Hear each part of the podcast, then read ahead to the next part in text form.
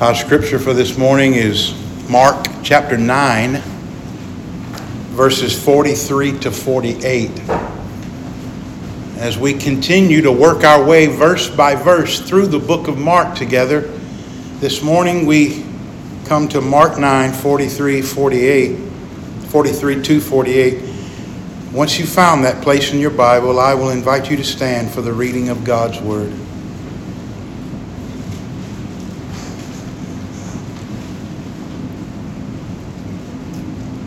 And if your hand causes you to stumble, cut it off. It is better for you to enter life crippled than having your two hands to go into hell, into the unquenchable fire, where their worm does not die and the fire is not quenched. And if your foot causes you to stumble, cut it off. It is better for you to enter life lame than having your two feet to be cast into hell, and where the worm does not die and the fire is not quenched. And if your eye causes you to stumble, gouge it out. It is better for you to enter the kingdom of God with one eye than having two eyes to be cast into hell, where their worm does not die and the fire is not quenched. For everyone will be salted with fire. Salt is good, but if the salt becomes unsalty, with what will you make it salty again? Have salt in yourselves and be at peace with one another. Let's take a moment to pray. Our God and Father, these are sobering words we come to this morning, and we ask you that you would speak loud and clear to the people. God, that it wouldn't be the voice of this preacher that they hear, God, but that you would say what it is you desire to be heard. Give us ears to hear. God, give us minds to understand. Give us hearts, God, to embrace what you say. We ask it in Jesus' name. Amen. Please be seated.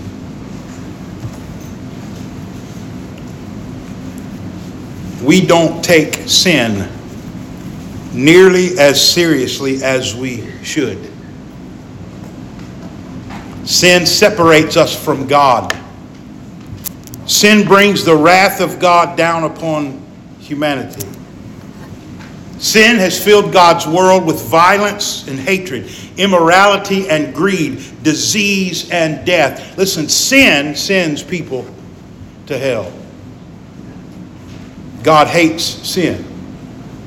I don't know if you know this, but God has a zero tolerance policy when it comes to sin. That's why He sent His Son to die. God hates sin. And as God's people, we should hate sin. And I want to tell you the sin you should hate most is your own. Not someone else's, but your own. But I fear we have become desensitized to sin. You see, it surrounds us. Society is immersed in sin, even celebrates it. And I fear that, that we've learned to just accept our sin. We see it as a reality we can't do anything about. Well, you know, it's just the way it is we sin and that's just the way it's going to be. And we've just kind of learned to live with it. We've learned to accept it. We've, we've made peace with the fact that we sin.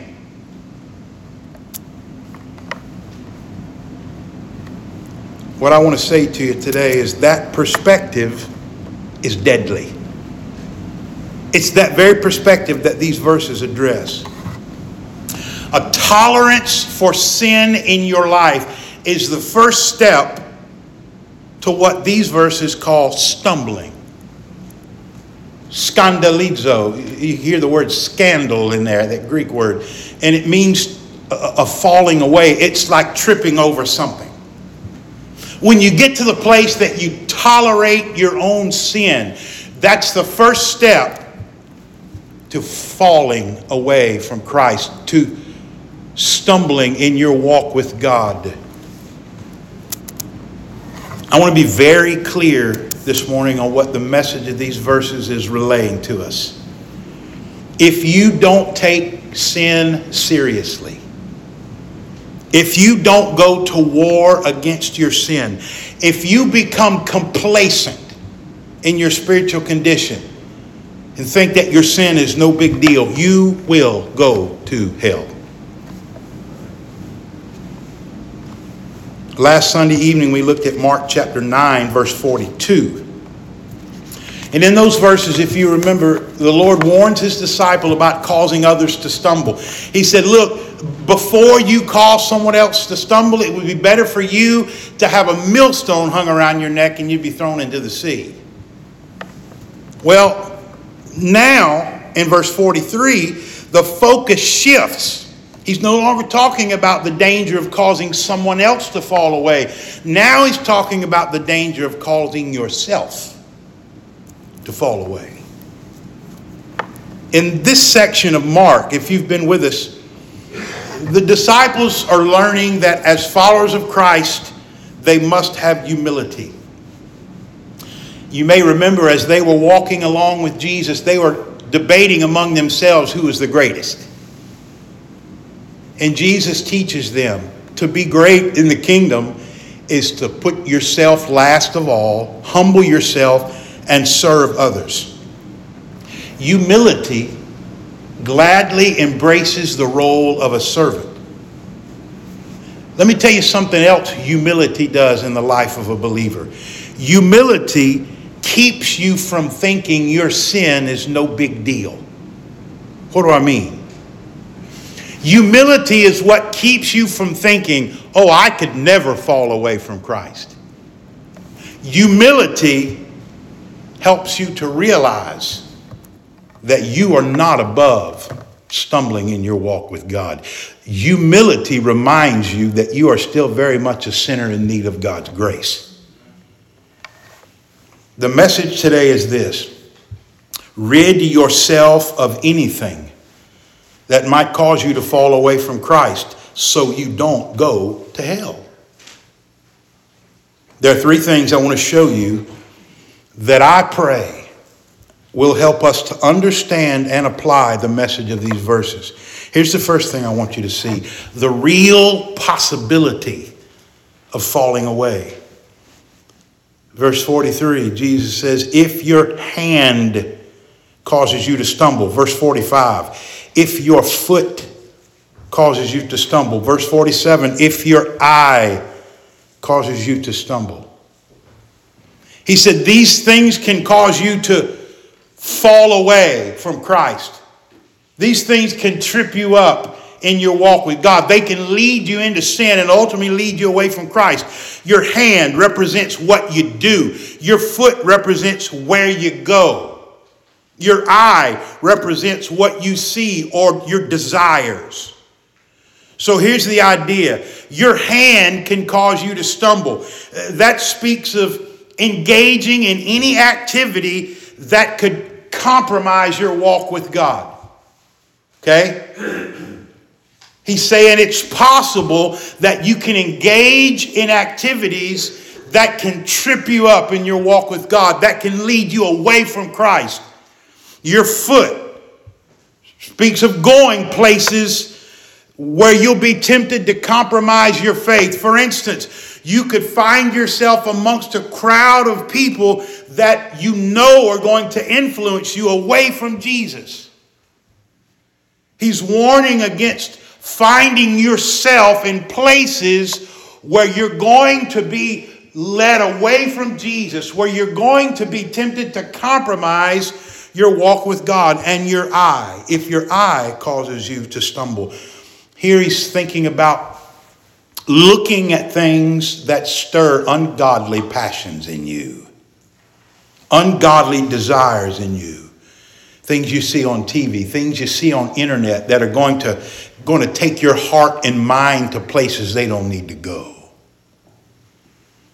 watching things that are contrary to your biblical beliefs. Let me give you an example. If you're in the habit of watching very progressive, very liberal leaning news shows or listening to these very liberal leaning radio talk shows, those kind of things can actually begin to begin to lead your thoughts down an ungodly path. They can begin to cause you to think in ungodly ways. What are you doing? You're exposing yourself to things that can retrain the way you think, retrain your desires. This is the bottom line. If your eye causes you to stumble, your foot or your hand, Jesus is warning against anything that could lead you into sin and potentially cause you to fall away from the faith. Anything that could lead you away from your commitment to Jesus. It could be thoughts, it, it could be your words, it could be action, any influence whatsoever, whether it's from within or from without. Anything you hear, anything you see, anything you do, any place you go, he is saying be aware of the possibility that there are things that could lead you away from Christ rather than leading you closer to Christ.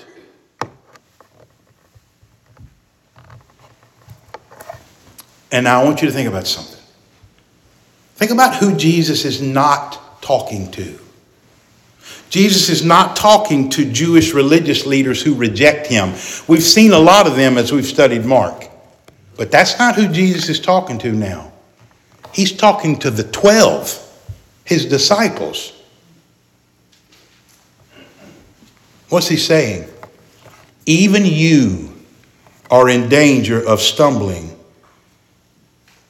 and compromising your commitment to me, falling away from me. 1 Corinthians chapter 10 verse 12. The apostle Paul says, "Therefore, let him who thinks he stands take heed that he does not fall." I enjoy kayaking. I like to bass fish from a kayak. Every year, you'll hear about people dying, drowning, being out on a kayak.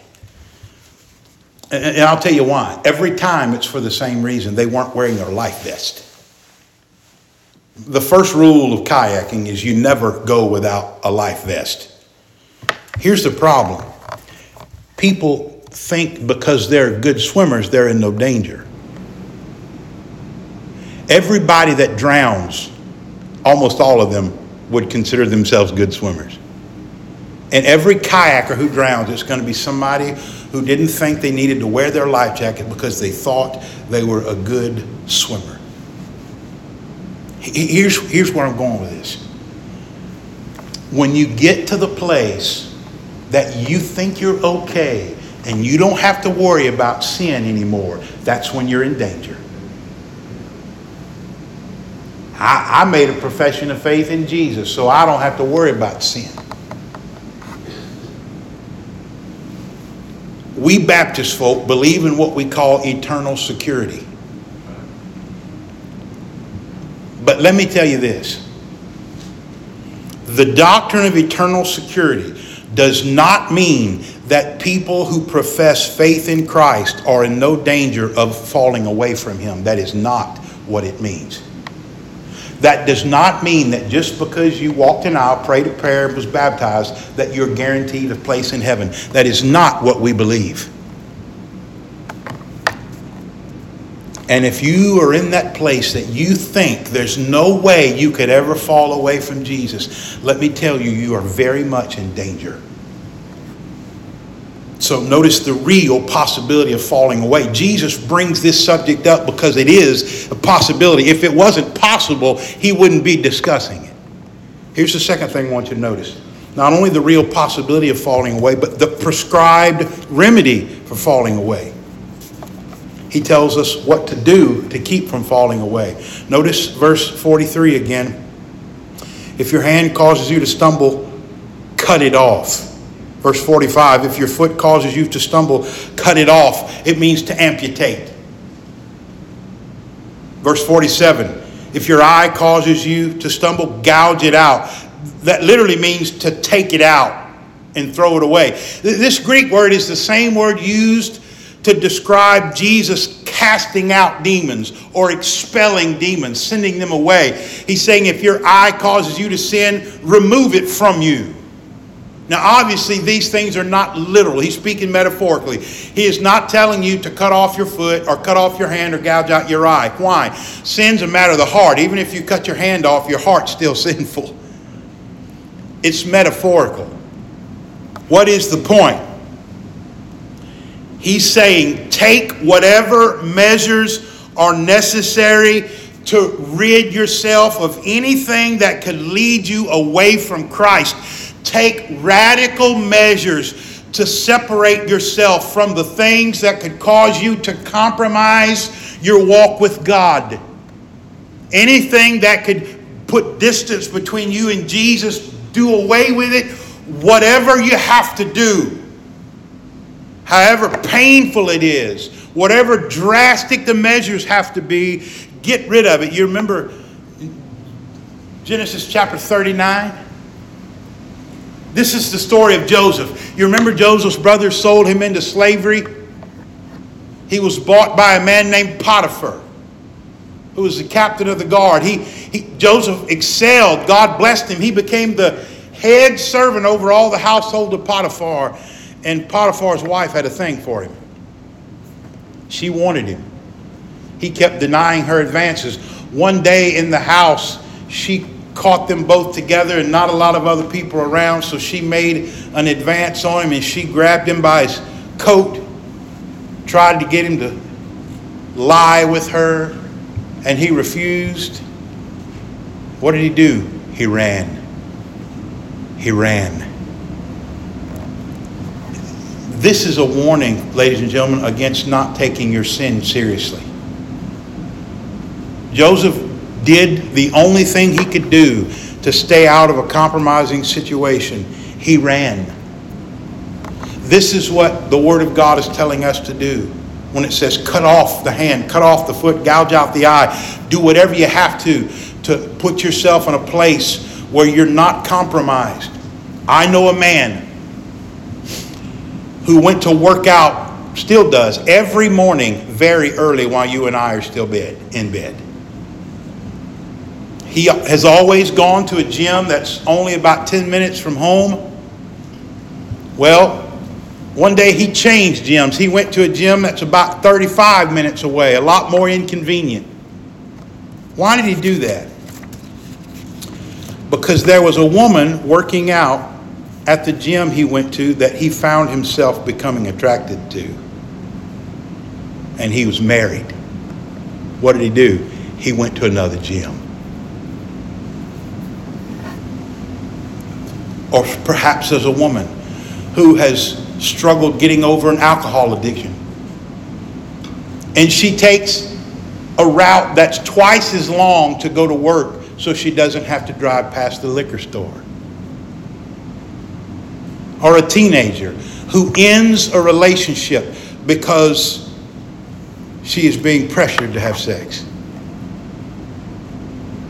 Do whatever you have to do. That's the point. Take whatever measures necessary to keep your relationship with Jesus intact. Listen, if the only way you can keep from watching pornography at home is to get rid of your internet, then get rid of your internet. If that's what it takes, get rid of your internet. Throw out your TV. If that's the only way you can keep from watching things that you know are going to influence you away from Christ. If you have to change jobs, then change jobs. If you have to change friends, then change friends. Do whatever you have to do to remove from yourself anything that could lead you to walk away from Jesus. You remember First Samuel, excuse me, Second Samuel chapter 11. Everything has gone so well for David until Second Samuel chapter 11. The, the army is all out to battle where David should have been, but he didn't. He stayed home, and he's on the roof of his house, of his castle. And of course, his castle is a lot higher than all the other buildings, and he looks out, and there's a woman bathing on her rooftop, which was common. Because most people on the ground wouldn't be able to see her. And she's bathing, and her name was Bathsheba, and she was stunning, very beautiful. What should David have done in that moment? Run. Go inside. But he didn't. He didn't remove himself. He didn't gouge out his eye. That's what he should have done. And David's life went tragically wrong. Take whatever measure you can to remove anything and everything that would lead you into sin and away from Jesus. Here's the third thing I want to show you in these verses. I want you to see the terrifying danger of falling away. The terrifying danger of falling away. Why should we take such radical measures to avoid anything that would lead us into sin and away from Christ? Verse 43, second part of the verse. It is better for you to enter life crippled than having your two hands to go into hell, into the unquenchable fire. Verse 45 It is better for you to enter life lame than having your two feet to be cast into hell. Verse 47 It is better for you to enter the kingdom of God with one eye than having two eyes to be cast into hell. Why do we take such radical measures to remove from ourselves those things that could lead us away from Jesus? Because we want to avoid hell. Well, preacher, what, what he's really saying is what he's really saying is what he really said. He said it's better to enter life lame or with one eye or with one hand. Now, what does he mean, life? What does it mean to enter life? In verse 47, he says to enter the kingdom of God. They mean the same thing. He's talking about eternal life in the presence of God, what you and I would commonly refer to as going to heaven having a, a, a relationship with God, close intimacy with God that extends through eternity where you'll live forever in the new heaven and the new earth in the presence of God. He says it's better for you to enter the eternal, blessed, perfect kingdom of God maimed than it would be for you to remain fully intact and go to hell. In other words, whatever it costs you to keep sin out of your life, it's worth it so you gain heaven and miss hell. He speaks here of hell. The word is literally Greek Gehenna. It's a description of what's called the Valley of Hinnom. It's a, a valley on the south side of Jerusalem where at one time in Old Testament history, they used to sacrifice humans, their children, in this valley, which God forbid. They sacrificed their children to Canaanite gods. And it, it became a place that was associated with the curse of God. It became a garbage dump. And over time, the Valley of Hinnom became a place that symbolized a place of divine judgment. It, it was used to refer to the fires of hell re- reserved for the devil and his angels. He, he describes it here in verse 43 and verse, uh, yeah, verse 43 as the unquenchable fire. You see that? Unquenchable, impossible to be put out. It never stops burning. Matthew chapter 25, verse 41. Then he will also say to those on his left, Depart from me, accursed ones, into the eternal fire which has been prepared for the devil and his angels. That's what he's talking about when he mentions hell, the eternal fire. Verse 48, he refers to a place where the worm doesn't die and the fire is not quenched. That's a verse quoted directly from the Old Testament, Isaiah 66, verse 24. And in that context, he's talking about the dead bodies of God's enemies lying on the battlefield, decomposing and burning. Fire and worms are things that both destroy. And they're used as symbols of divine punishment. They're not necessarily to be taken literally. He's talking about eternal divine punishment at the hands of God. Listen to what one Bible commentator said. As important as eyes, hands, and feet are to us, or whatever else claims ultimate allegiance. They are not life. The kingdom of God is life, and nothing in this life should be allowed to prevent one from entering the kingdom. The choice is literally between God's kingdom and the fire that never goes out. The point Jesus is making is nothing is worth going to hell over. Nothing. Whatever pain it costs you to rid yourself of those things that lead you away from Christ, how, however hard it is for you to cut that sin out of your life and remain faithful to Jesus, do it. The danger is not that if you commit one small sin, you're going to go to hell. That's not the danger. The danger is that when you begin to tolerate sin, when you get to the place that you don't take it seriously, it's the first step on a journey that can lead you away from Jesus. Matthew 7 22 and 23. Maybe the most sobering verses in the Bible. Jesus said, Many will say to me on that day, Lord, Lord, in your name we did not uh, did we not prophesy? In your name cast out demons. And in your name didn't we do many miracles? And then i will declare to them i never knew you. Depart from me you who practice lawlessness. People who profess to know jesus even profess to do ministry in his name. But jesus said you did lawlessness. You didn't cut the sin out of your life. I don't know you. Depart from me. If you don't take sin seriously, if you don't go to war against it, if you are complacent and you think you're okay and you think you don't have to take sin seriously, you will go to hell. I don't know how to say it any plainer than that. Now, let me tell you what I'm not saying. I am not telling you that a person who is genuinely born again can lose their salvation and go to hell. I am not telling you that. What I am telling you is that if you tolerate sin in your life, if you're one of those people that you don't take sin seriously, you don't see any need to, to struggle against it and to fight against it, you've made peace with your sin. You're complacent about your sin. I am telling you, if that's you, there is absolutely no reason to believe you are born again and you will go to hell.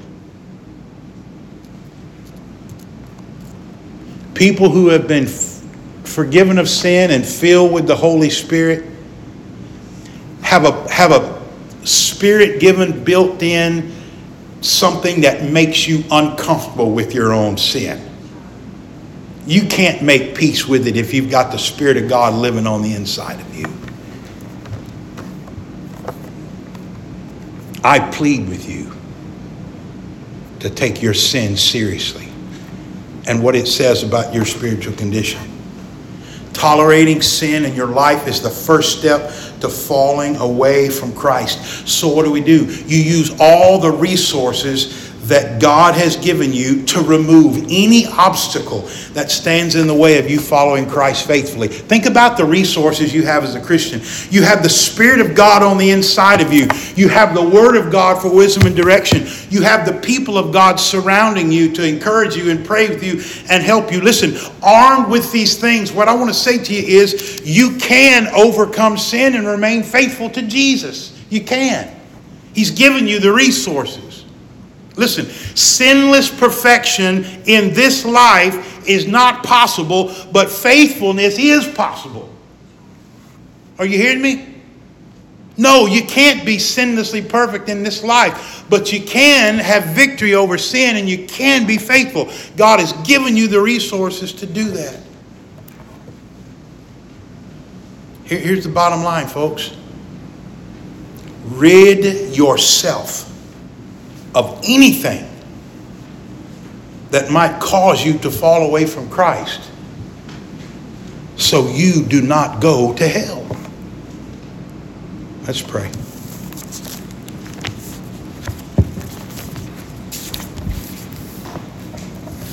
Father, these are sobering words indeed, but we dare not water down what the Word of God says so plainly and so clearly.